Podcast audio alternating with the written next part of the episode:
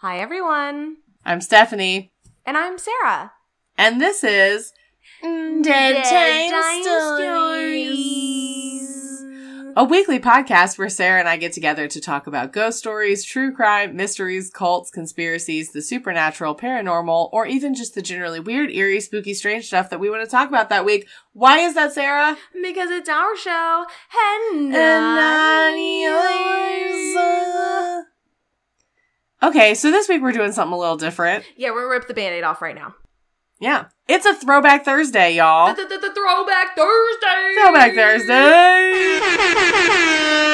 Sometimes we'll release an old episode of bonus content to kind of h- tide you over on the next week, but we decided this week we actually just want to replay an old episode. Yeah, let's take it back. We tell you every week to start back at the beginning, and we know some of you don't listen. So So now we're going to make you. No. we're not gonna make you, but we're gonna kind of make you. But also, Stephanie and I are busy boss ass bitches who have busy lives, and we also need a week off. So we're gonna th- th- th- th- throwback Thursday, and we're gonna send you back and have you re-listen. And but instead of not releasing anything at all, we decided that we just wanted to replay one of our old favorites. yeah, because we will never leave you empty-handed. Whether it is Absolutely a bonus not. content or a throwback Thursday, you will always have something in your feed from Dead Time Stories until the day that we die. So whether you've been listening to this show from the beginning when we started making content, if you started recently and didn't start from the beginning, or if you started recently and did start from the beginning, here's a little flashback, and we're gonna play an old episode for you right now. Thanks for listening. Take a listen. I thought you were gonna say it, but you didn't. Aw, I should have. you want to try? You want to try it? One, two, three. Take, a, listen.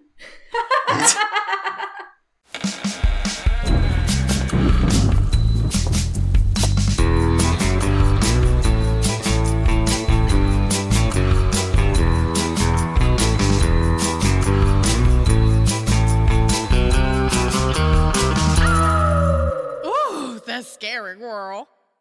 Um, all right, let's start over. Start whatever. Hey, everybody. Welcome to episode eight of Dead Time Stories. I'm Stephanie, I'm Sarah. and this is Dead Dead, Time. Stories.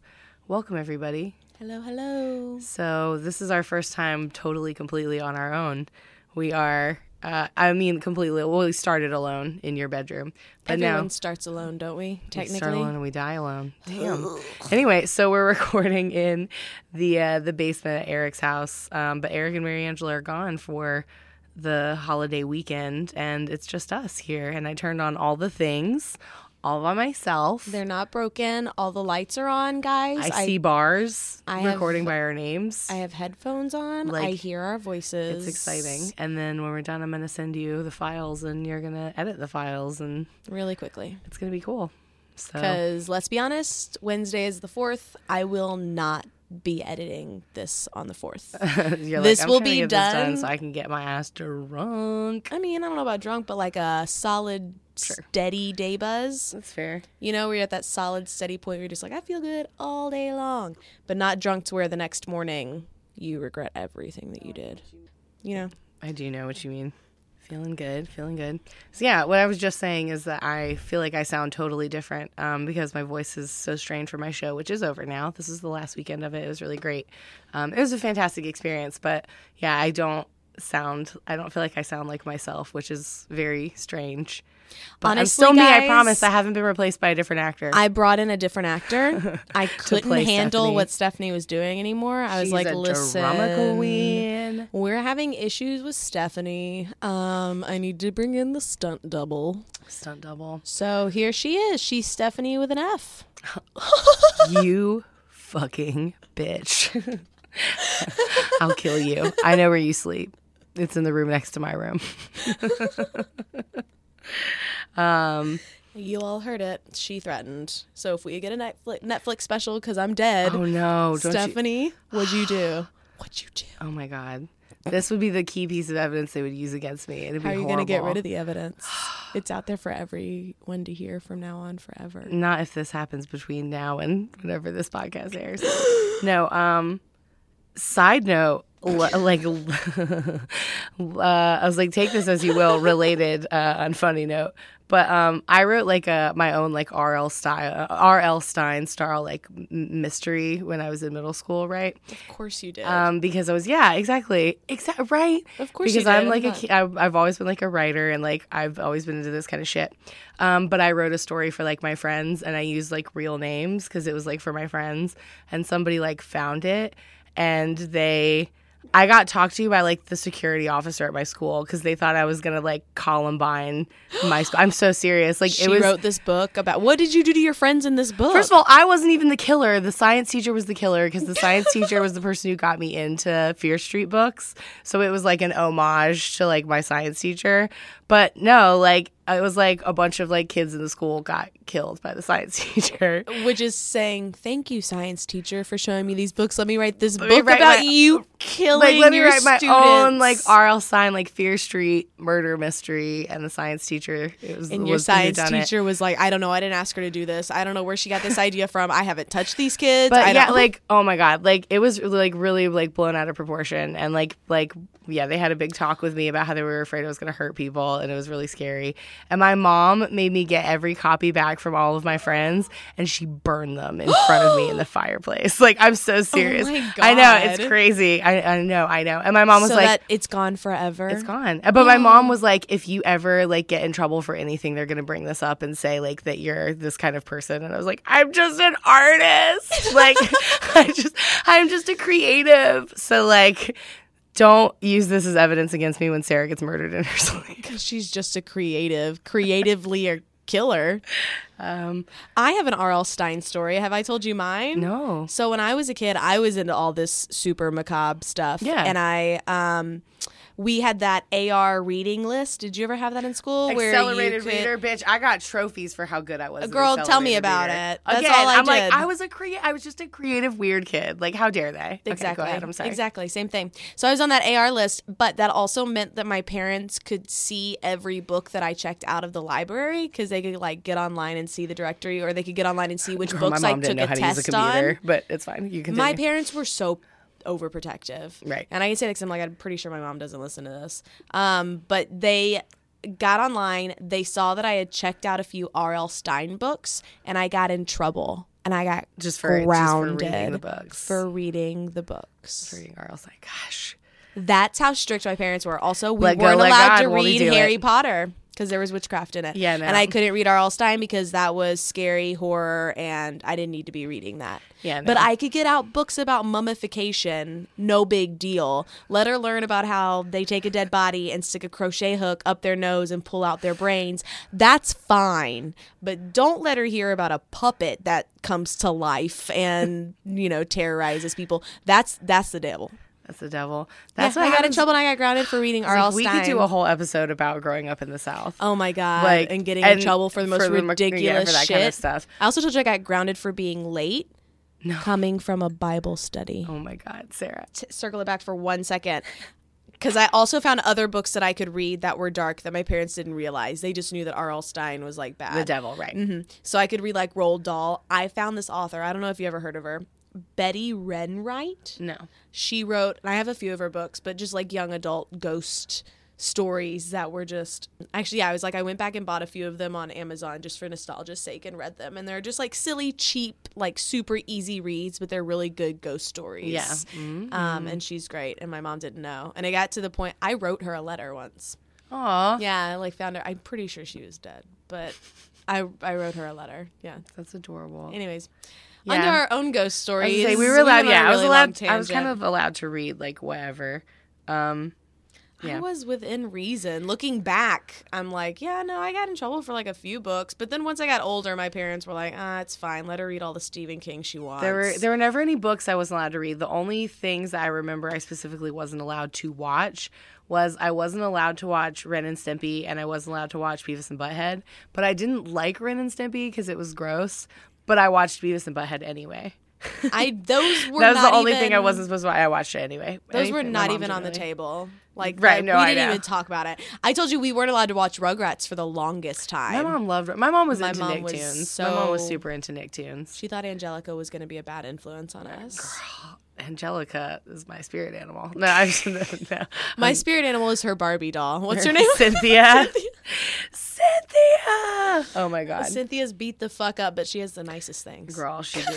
I love her hair, like the three big She's like got the- strands of hair. and the bald spot. Spots where her hair has clearly been like ripped out. My mom was a fan of Rugrats and Doug. She liked Oh, I those two shows. Doug. And then when I was in middle school, like my mom was still into Nicktoons, and I was at that age where I was like, I'm too old for this. But I remember my mom really liked As Told by Ginger. Oh, I Um, remember that. and that show Rocket Power. Uh, she watched it, but I don't think she. I was I was never into those. I was a little too old for those. Those are like just past my like my prime. The end of mine is probably Wild Thornberry. So it's probably like Okay. the latest Nicktoon that I was still like actively into. I liked it. Um. So yeah. So this week, Tangent episode. yeah, no, I'm cool with it. What's your Um, story today, Stephanie? so it's not really a story. Is I'm going to talk about a place. Um, and the place I'm going to talk about, we've just mentioned in passing on another episode. I don't even know if you remember, but I'm going to be talking about Chillingham Castle. I wouldn't have remembered if you had said it like normal, but since you said it like that, I'm like, oh no, okay, okay, okay, Right, right, right. all right. Um, Uh, tell me about it. So Chillingham Castle. Ooh, so we've got mentioned chills. it in a previous episode, um, just in passing because you were saying that they took the Anguished Man painting there Yes. to see if um, they thought it was like haunted or whatever. But then they and like some weird shit happened. but- Someone like threw a bench, or but they, they- flipped over a bench. Right, and they didn't know if they could really like say that it was because of the painting because Chillingham Castle is already considered like super haunted. So I'm going to tell you. So little how bit. haunted is it? so haunted that people um, do ghost tours there. Oh, okay. That's how, that's a reasonable amount of haunted, I guess.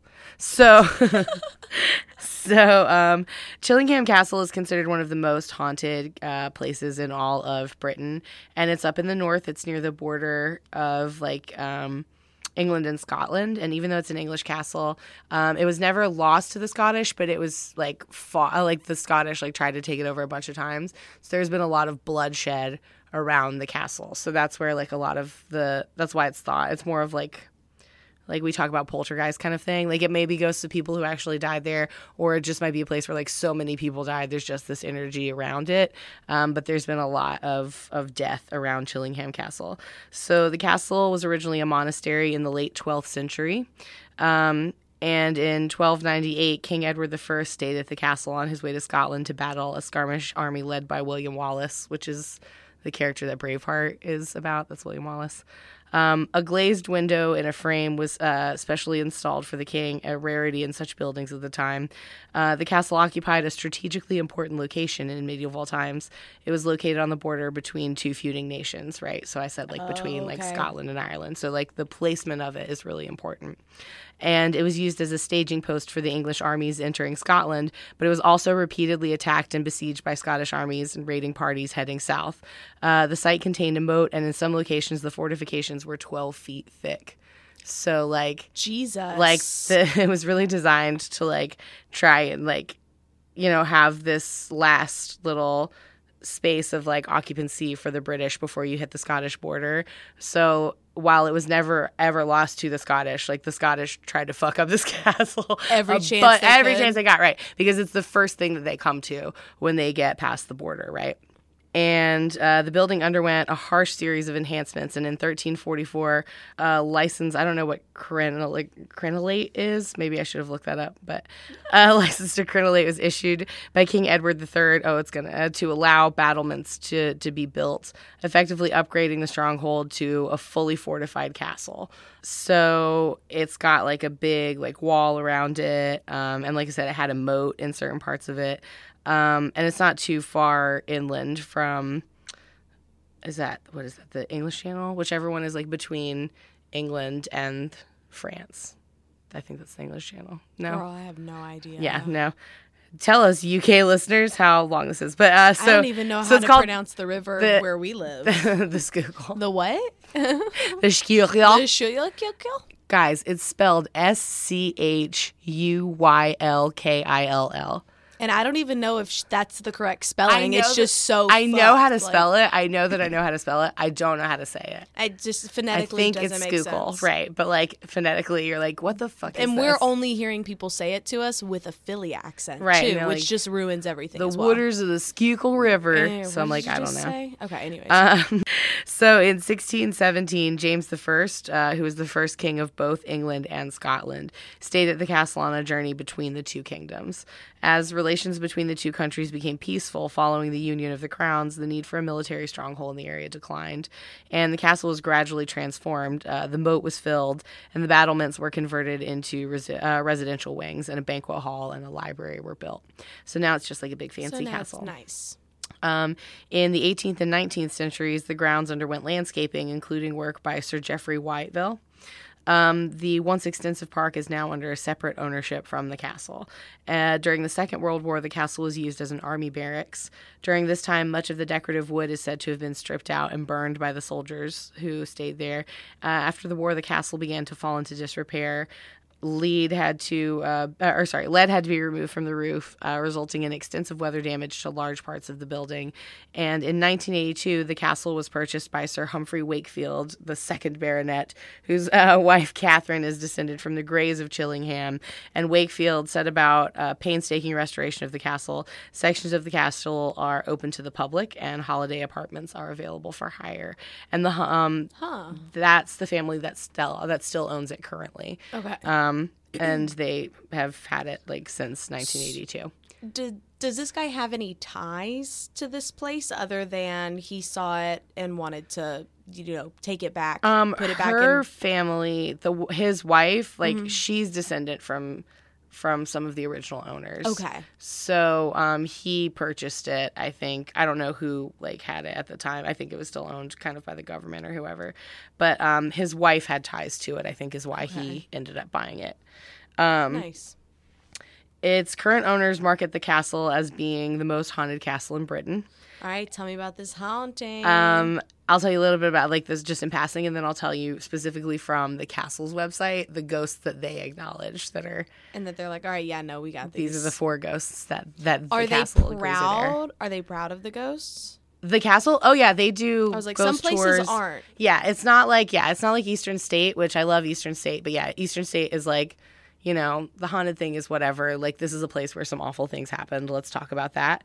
Um, no, they definitely at Chillingham, they definitely push up the fact that it's haunted, and they do ghost tours and like let Okay. people like stay the night. Oh yeah, they're into it. So its current owners market they market the castle as being the most haunted castle in Britain.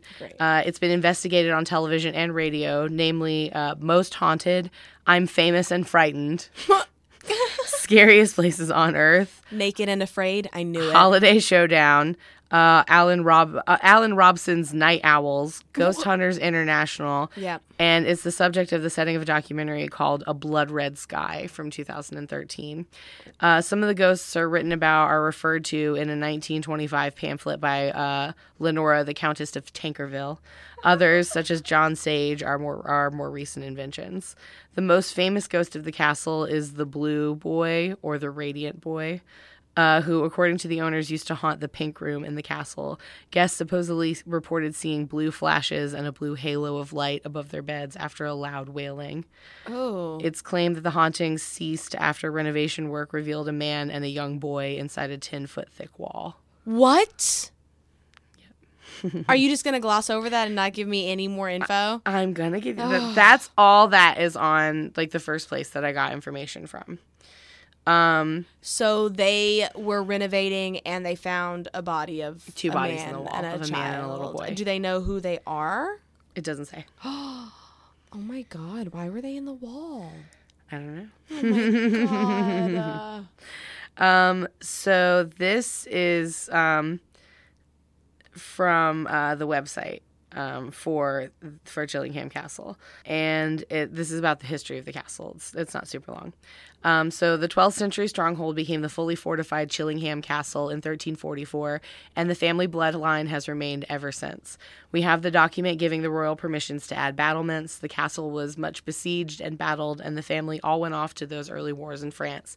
They captured a Norman castle in 1409 and were made earls of Tankerville and were even made dukes in their early warrior days. There are many mentions in Shakespeare and in royal archives of this castle. The many commanding generals of the castle include record 18 Knights of the Garter. Royal appointments were balanced out by no less than eight ex- executions for high treason. Family members chose different sides to support, and so Chillingham Estate survived, and the loser always had a friend at court. That's in quotes.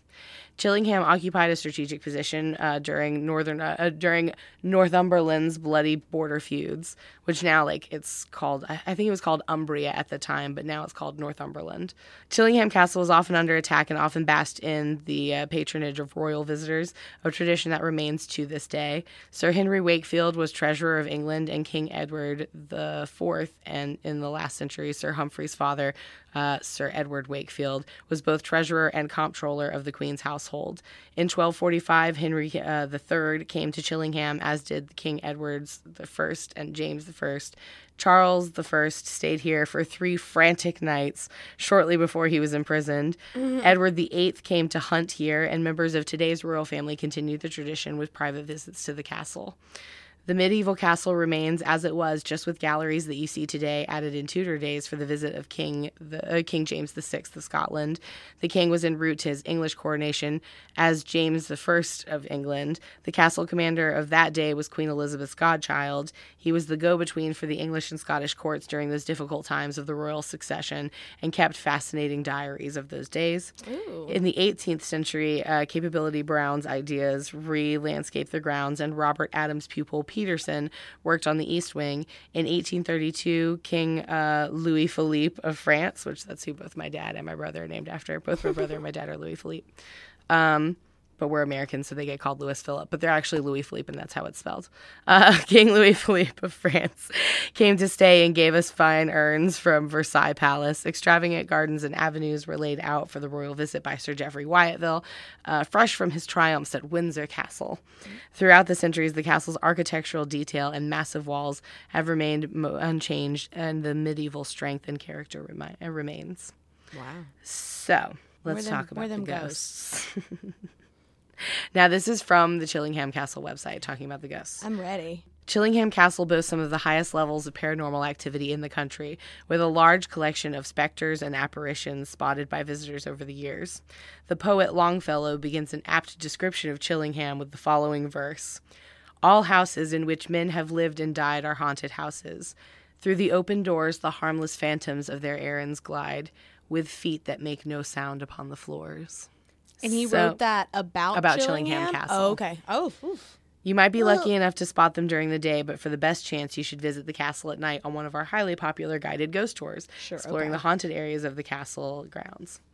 If you would like to delve deeper into Chillingham's paranormal activity, why not attend one of our all night vigils? The castle has its own paranormal team called Chillingham Castle Uncovered, headed by lead investigator and head ghost guide Graham Burney. You think I could get the guy who owns the Anguished Man to let us borrow it and we go do an overnight just- vigil? oh! Because you know he shared our story. I know it made me really excited. If we make enough, if we make it like make this show popular enough that we could afford to fucking go there, I would totally do that. I would do it. I would pee my pants. I'd bring a diaper. Bring your own bed sheets, like you're at the Villisca murder house. Um, extracts from recent visitors in Chillingham's haunted rooms. So these are, I love it says extracts. These are we would call these testimonials in America.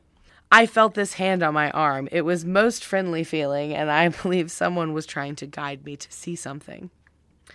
My camera just would not take a picture of the orbs and lighting that I saw. Yet when I developed my film, there were just these same orbs, but in different places and rooms, literally all over the place.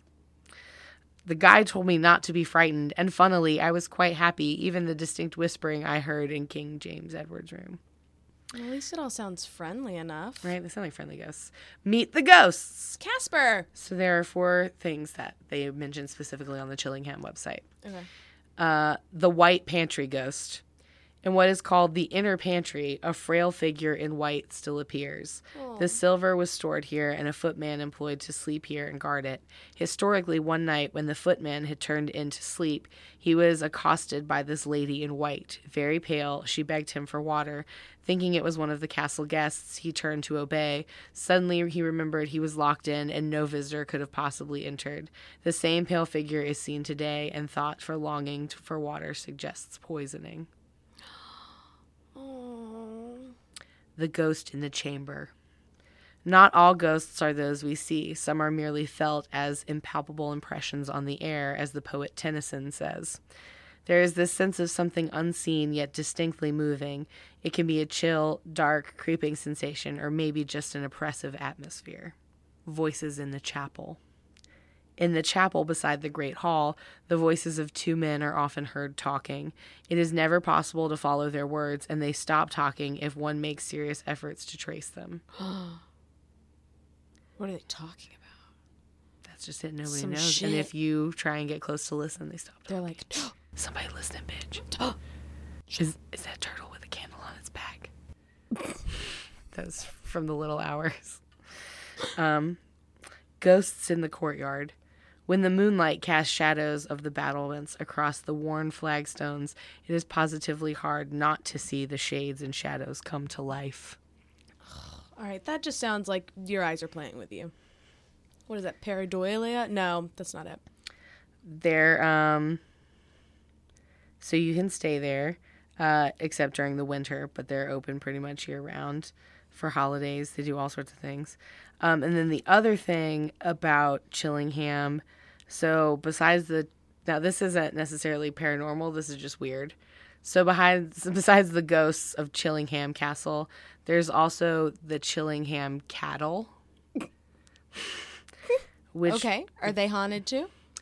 Possessed. those these are real. These are actually real cattle that live in the area Okay. that are like genetically different from cattle like everywhere else because Wait. they've been secluded for so long. these are very real. The Chillingham cattle. Um, they have their own Wikipedia page, but this is from the website. It's called The Wild Beasts of Chillingham. The wild cattle are a separate visitor attraction from the castle.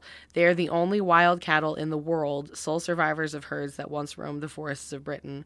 Once they were held sacred, and pre Christian pagans sacrificed them to their gods. Later in their history, this herd both defended and fed the castle. These animals are still potentially dangerous and can only be visited with the warden, who will take you as close as safely possible and explain their more recent history and their way of life. Remember, they are rarer than any endangered panda or mountain gorilla and are simply the only wild cattle in the world. Um, and there's only like 90 of them. Um, So and they're, they're trying to get them to make some babies. um, well, they've made babies, but like they're they have all these weird genetic anomalies because they've been like from all these like years of of inbreeding. Um, because they're just not they're so secluded. They're not around any other cattle to breed with. Um, the herd has remained remarkably genetically isolated for hundreds of years, surviving despite inbreeding depression due to the small population. There's a small reserve herd of about 20 animals located on Crown Estate land uh, near I wouldn't know how to pronounce that in northeast Scotland. Um, the Chillingham cattle are related to White Park cattle in the sense that the Chillingham herd has contributed to the White Park, though there have been no gene flow the other way. The Chillingham cattle are small with upright horns in both males and females. Bulls weigh around 300 kilograms, cows about 280 kilograms. They are white with colored eyes that may seem to have um, some color on their feet, nose, and around the eyes.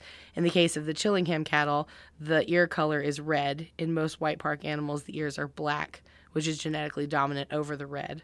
Uh, Chillingham cattle are generally primitive conformation, while White Parks are classical British beef conform- conformation. So, like, That's crazy. they have their own fucking wild. That's crazy cattle. about that's I wonder what it tastes like.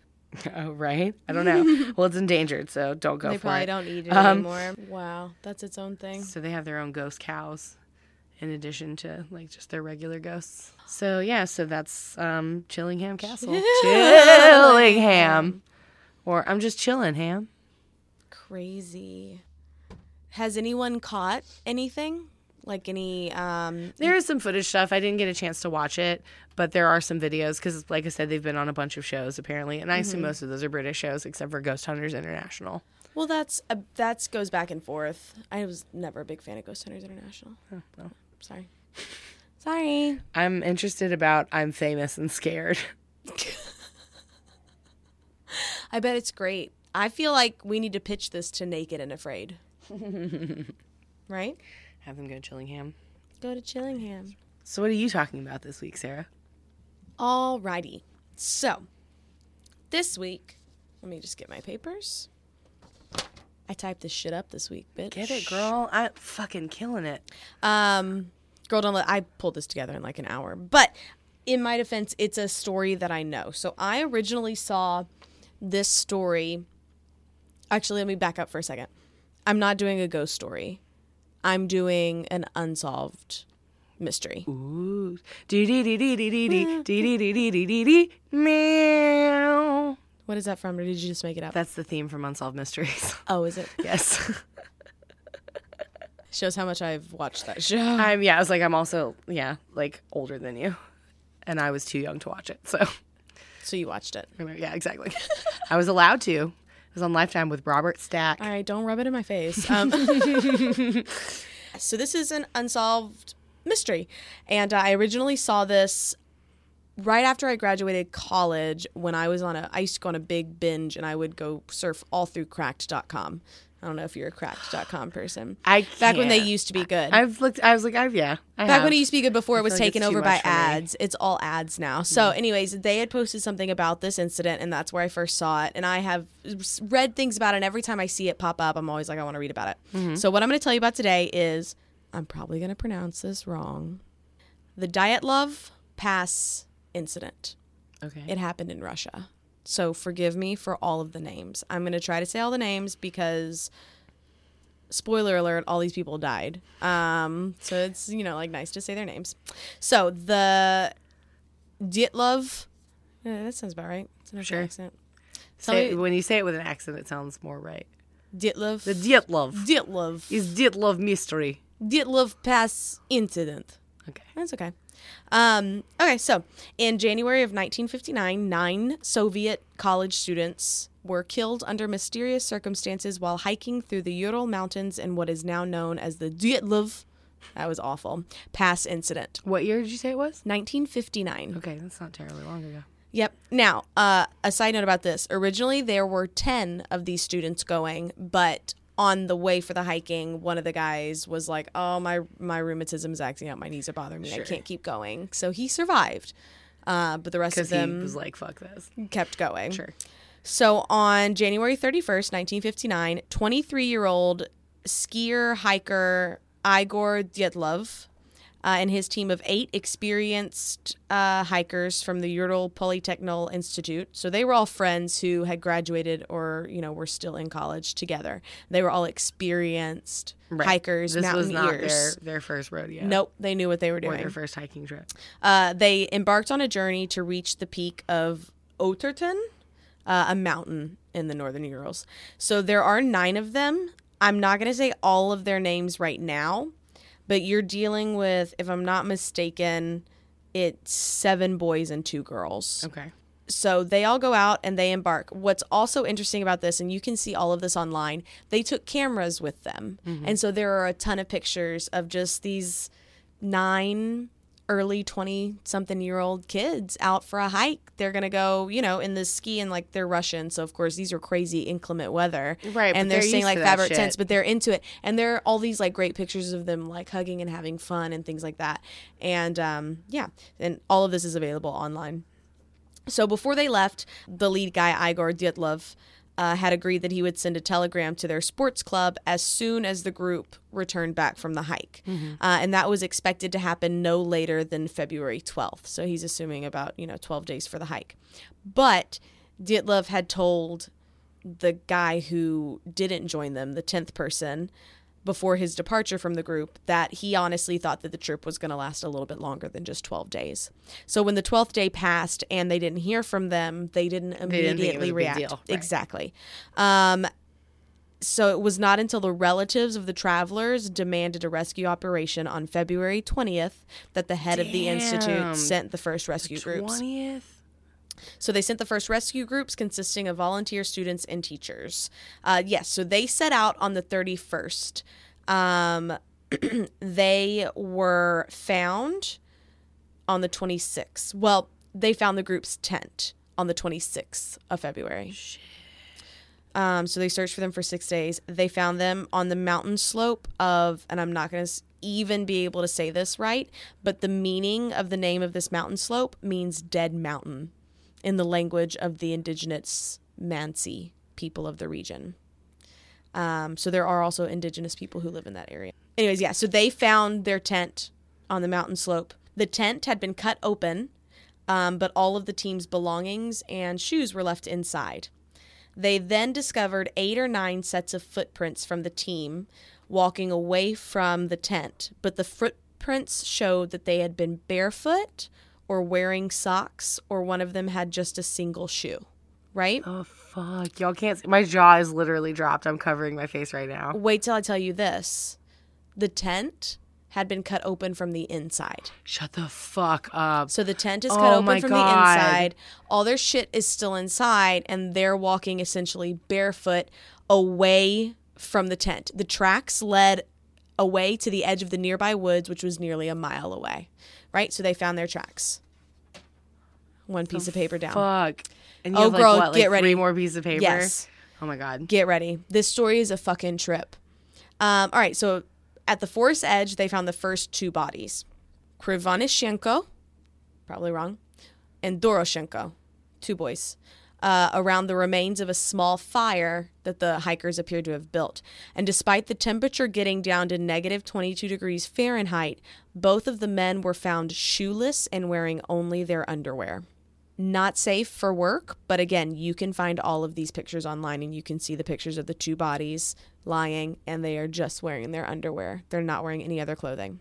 The branches of the tree above them were broken about five meters up, which suggests that one of the men had potentially climbed up to look for something. Um, between the tree and the campsite, so almost like heading back towards the campsite, they found three more of the hikers. So we found five of them including your leader, Dyatlov, some Kolmogrova, probably wrong, and Slobodin, and these are all their last names, um, who seem to have died in poses suggesting that they were attempting to return to the tent. These three, however, were clothed, but they're all sort of in like a, you know, sprawled out to a certain degree position. Um, while these deaths were odd, they were far from inexplicable. All of the students had died of hypothermia and with no indication of severe external damage. So it was weird, but they died because they were exposed to the cold. Now that's what five of the bodies. That's five of the nine. Because I was like, there were four more people. So it was not until the other four bodies were found two months later that things got really weird. The final four were found in a ravine 75 meters further into the woods from the original tree where the fire had been. They were dressed better than the others, and it appears as though those who had died first had relinquished their clothes to the others. So this guy Zolotaryov was wearing this girl Dubina's fur coat and hat. That girl um, Dubinina's her foot was wrapped in one of Krivonoshenko's wool trousers. Krivonoshenko was one of the first two that they found. Um, so it appears as though the people who died first, the others who got the furthest away, were wearing their clothes. A legal inquest started immediately after they found the first five. So before they even found the other four, they started looking into things. A medical examination found no injuries which might have led to their deaths on the first five, and it was eventually concluded that they had all died from hypothermia. However, the guy Slobodin had a small crack in his skull, six centimeters, but it was not thought to be a fatal wound. An examination of the four bodies that were found in May changed things completely. Um, three of the ski hikers had crazy fatal injuries. One, this guy's name is going to be super hard, but Thibaut Brignoles. One of the guys had major skull damage, like his head had been bashed in. Um, and both the Dubinina, the girl, and Zoyolativ had major chest fractures. And when I say chest fractures, I mean it's compared to being surviving blunt force, um, a force of a car crash. Like that much of an intense trauma to just totally cave your rib cage in. Um, the force required to cause, cause such damage would have been compared to the force of a car crash. Um, notably, though, the bodies had no external wounds related to the bone fractures. So it's not anything super noticeable on the outside. So it's almost as if they'd been subjected to like a high level of pressure. However, on the girl, she had major external injuries. She was missing her eyes, she was missing her tongue, part of her lips, and most of her facial tissue, um, as well as a fragment of her skull bone, all missing. However, she was found like laying, like kneeling against a rock in a stream, but they found that like that wasn't the cause of her death. You know, that's how they found her.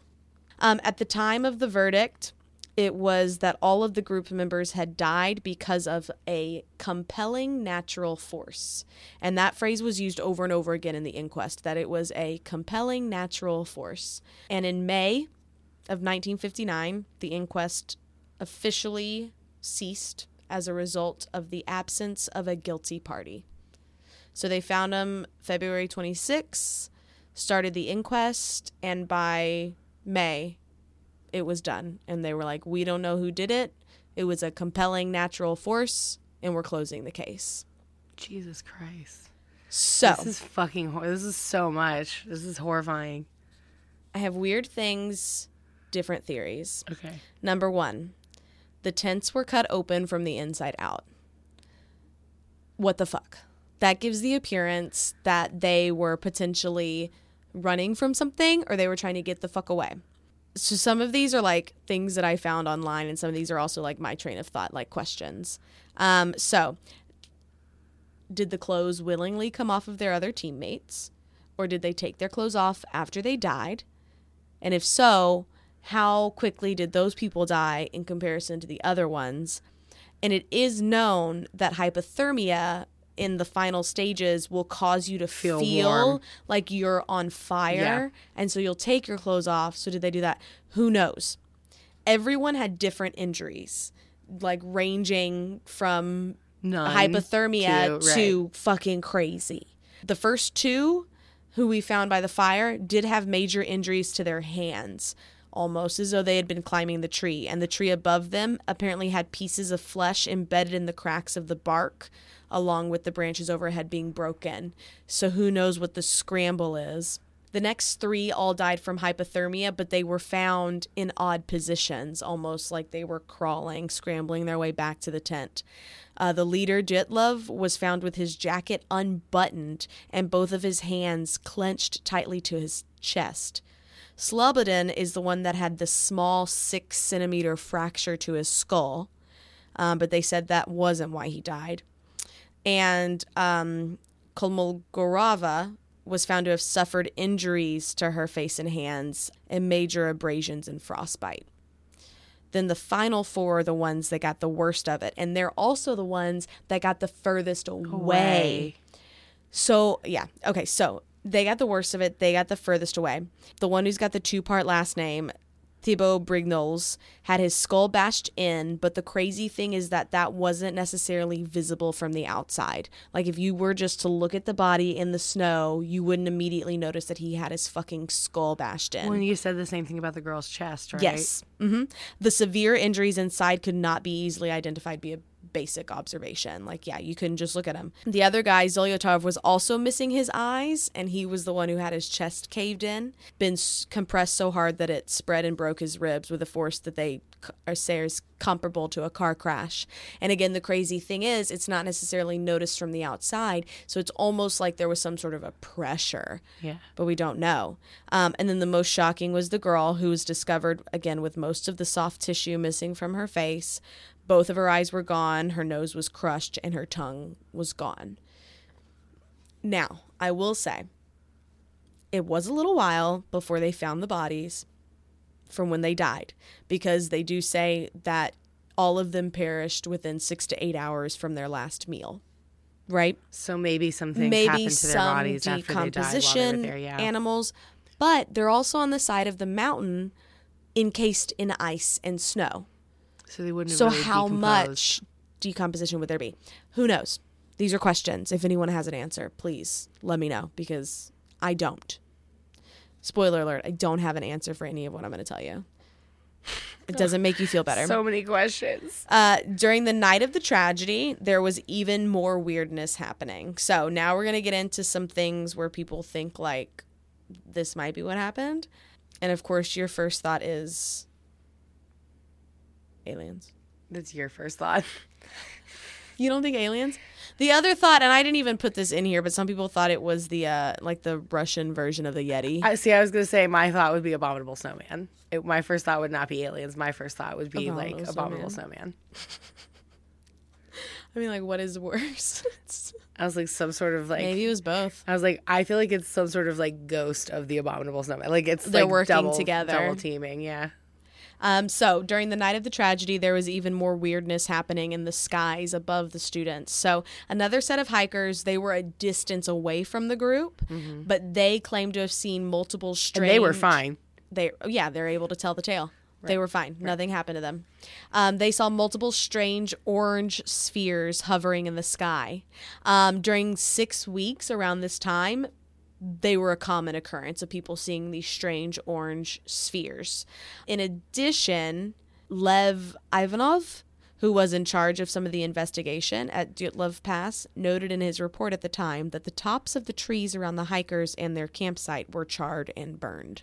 I mentioned they took cameras, right? Yes.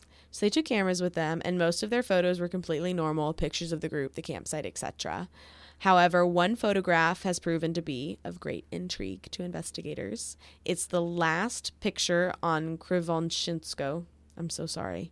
His camera, and it's some bright object moving against a dark background. And again, you can find this online, but it really is just like a ball of light and you can almost see sort of a trail too for it in a dark dark background.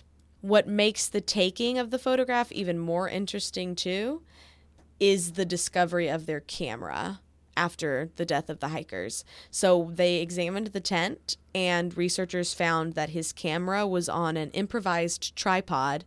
The lens cap was open and the camera was ready to shoot. The hikers had sat for a time and premeditated the setting up of this tripod and camera before they made their infamous escape from the tent.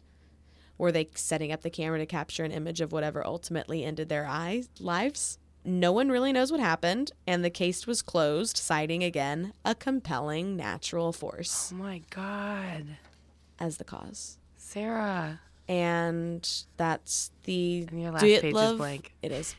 That's the uh, Dyatlov Pass incident. Holy shit! I'm like and that's no so one intense. knows what happened. That shit'll give me that. Honestly, I was like, that shit'll give me nightmares. That was really scary. Especially like the not know, like the completely inexplicable. there and there is and they took a camera with them too. There's no way, and we will never know what happened. And trying to imagine, right, and like what their last like hours were like are so horrifying. because they obvi- it was a panic. Like obviously, Obviously, they, they were ran leaving out- in some a panic. They left all their shit, and they, They had weapons in the tent, and they didn't even take their weapons with them. Cause I'm like, was it that? I'm like, I think aliens. My first thought, of course, was I was like, somebody went crazy. Like somebody in the group went crazy. That was a thought too, but then it, they all died. Right. But I'm like, but everybody died. and no one had major injuries that really could have been inflicted by another human being. I don't think another human being can give you the type of a, a chest injury. The only thing I could think as was like crash. somebody like jumping up and down on someone's chest. Like that's all. And even that, It right? I'm just like, but the it would do right exactly. I was like, but it would do external damage. Like you would see something. So the from the inside is like it's It's some sort of supernatural bullshit. We'll never know. And it's it's yeah, the scariest thing for me when I first started learning about it was the fact that we're never going to know what happened and then it's also the fact that like you can obviously tell that they ran out in a moment of distress. Like- and you had the first two and they had an idea and they were like, "Well, let's set up a campsite and let's try to figure out what's going on. Where's this thing? Okay, a few of us are going to head out and try to make it back to the camp." That didn't work. And then the last survivors take what they can and try to make it as far as they can and then they get hit even worse. It's crazy. And then you wonder like maybe did those two that they found first were they the guys who stayed behind while the other ones went to get help and then but they didn't have their clothes. It's crazy. And they didn't have their clothes and they were barefoot. They left their shoes in the tent. That's how quickly they got the fuck out of there. I know. Like And they were experienced mountaineers. They knew what they were doing. It wasn't our, their first time doing it. so the idea, yeah, I was like that something happened that they were like fucking Something cut the tent open and go, just fucking go. Go. We can't even open the tent. Like, cut it open. Get the fuck out. Sarah. And we'll never know what happened. That's so. Isn't that terrifying? like, that's so scary. That's Don't go to Russia. girl for a number of reasons. I know, but that's another But one. some crazy shit. Like people, like that's what happens when you try and like. I was like, those are experienced Russian hikers, and like that's what happened. Like I hear, like I just always think about when you hear about how like every army that ever tries to invade Russia, the winter hits, and the mm-hmm. Russian mm-hmm. soldiers are like, "Bitch, we were ready for this." Yeah. and that's like you can't do it. You can't do it. It's happened to like it's happened to Alexander the Great up to fucking Hitler. It happened with Hitler. They're like, let's try and get in Russia. Oh my god, it's cold. Yeah. like that's what happens. And Russia's like, ha, girl, we were ready for you. Got Smash you. the vodka bottle, slice your throat like you're dead. Yeah. So the idea that I'm like. So these were people who like they were from there. They knew this climate. They knew this area. If anybody was gonna have a successful hiking trip in that area, it was gonna be them. And then what the fuck happened? No Because knows. it's nothing like, right? I'm like, it's not just like they froze to death on the path and some people like exactly. no, they like there's some weird shit happened. and even if they had only found the first five, that even could That be was, like, a slightly little explainable. weird. Like that's a little weird that they climbed the tree and they took their clothes off, but maybe they went crazy. The other three were just trying to get back. Uh, yeah, like maybe someone lost their And then shit. last then they found the bodies, and last like, four, and you're like, those are the ones that got away, and they got that far, and, then some shit even worse happened. happened. Yeah. So it's a really great story. I'm sure there might be some points that I missed. And uh, in case anyone emails us to talk about this, there was an indigenous tribe that lives in that area that I did mention, the Mansi. Probably pronouncing that wrong. Some people thought that they were capable and that they might have been the people who did this they got on and, and killed them for being on their land etc but there was no Still. evidence. There was no Exactly, I'm there were no still, other footprints. There was no- nothing. yeah. i'm like that's that's one of those tiny conspiracy threads like ideas theories that people have Sure, but, um, blame the natives. yeah i was like i just want to throw that out there that that's a thing. But uh, if i missed anything please shoot us an email. Let me know. I feel like this is such a crazy story or if is. you That's know of anything uh, glad i could share it with you. I feel like a lot of people don't know about it or talk about it either and it's fucking crazy then don't go look at the pictures online I know. Like you I don't can think I find can all of it. it. I don't think I can handle looking at the pictures. i did i looked at them all today it at was work fucked up, wasn't it? yeah well it's like have you ever seen a frozen dead body Yeah. other than in uh what's the fucking Evil genius. That, there it is evil genius the guy that they had to fucking they had to thaw the freezer. Dunk. The thing is, yeah, I was like the guy. The biggest thing that got me was the description where the guy was like, he's like, this is a really crude analogy, but if you've ever bought a frozen turkey at the grocery store, it was just like that. And I was like, ah! But they had to thaw the freezer to get the body out, and then they had to like turn the freezer over and like dump his frozen ass body out of the freezer, and then it took like days for his body to thaw. Yep. So yeah, so these are just like frozen bodies, which are they're always darker. Their skin looks like leather. Um, but if you you can see pictures of the ones who got the bad trauma, you can see it if you choose to look at it.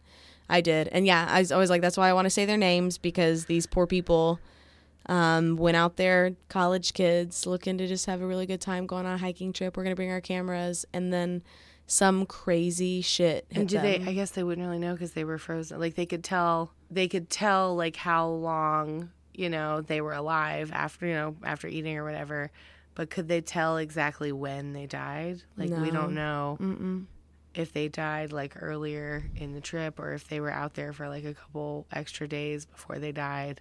We have no idea. No, I'm not. And I feel like I read something about the timeline, and there was a lot of stuff that I read that was giving like descriptions of the mountain they were climbing on and how they got kind of off course, and they did get off course. Um, but I want to say they. I mean, they started out. They left their main campsite or whatever on like February first, and people started looking for them on the twentieth. Yeah. So they were definitely out there for a few days. Exactly, like, like they were out yeah. there for a while. Um, but again, you're stuck in the ice, and That poor tense tenth to a certain guy, he has to feel like Devin Sawa in Final Destination. Do you know what I mean? yes, Like, I just I feel like that Oh. must have fucked with him for a while, and he could never listen to Rocky Mountain High ever again by John Denver. like that dude. Can you imagine? no, No, being like, you're just like, I fucking was like, I can't go. I'm sorry. I can't. and go, then really that's what happened to them. And then crazy shit happens. that's fucked up. Oh my god, Good luck sleeping. that was crazy. Uh, yeah. Like, You're welcome. I'm like, thank you. I know, and I was like, here's our, you know, another. It's not a ghost story; it's a mystery. And I was doing a lot of research into what I potentially wanted to talk about. Um, and then I came across this per usual, and I was like, oh right, I forgot about this story. That's crazy. I've never heard that before. Ooh, girl. Yeah, get online, look it up, people. If you want, if you're into the weird stuff like me, um, there's a lot of stuff online about it. You can find most of the information because it is all public domain. Um, and we'll post safe for work pictures. Yeah, some less horrifying. There's pictures of the We'll see- tent we'll and stuff. Um, speaking of going online, you can always email us your own ghost stories or anything that you'd love us to research for you at deadtimestories with a Z, all one word, at gmail.com.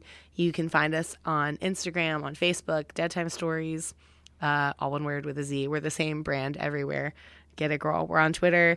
And of course, you can listen and subscribe on iTunes, on Google Play, on And Stitcher, on SoundCloud Please rate, rate and review, please. We That's the best way you can help us. can't express how much that helps. That helps out so much, and it honestly takes like three seconds of your time. right?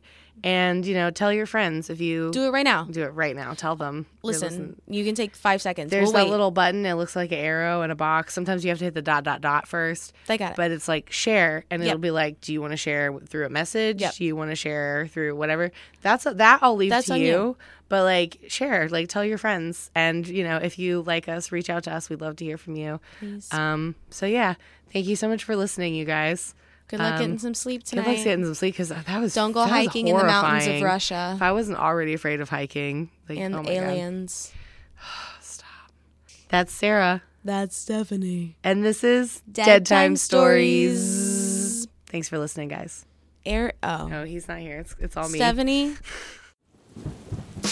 Dead Time Stories is hosted by Sarah Heddens and Stephanie C. Ferguson.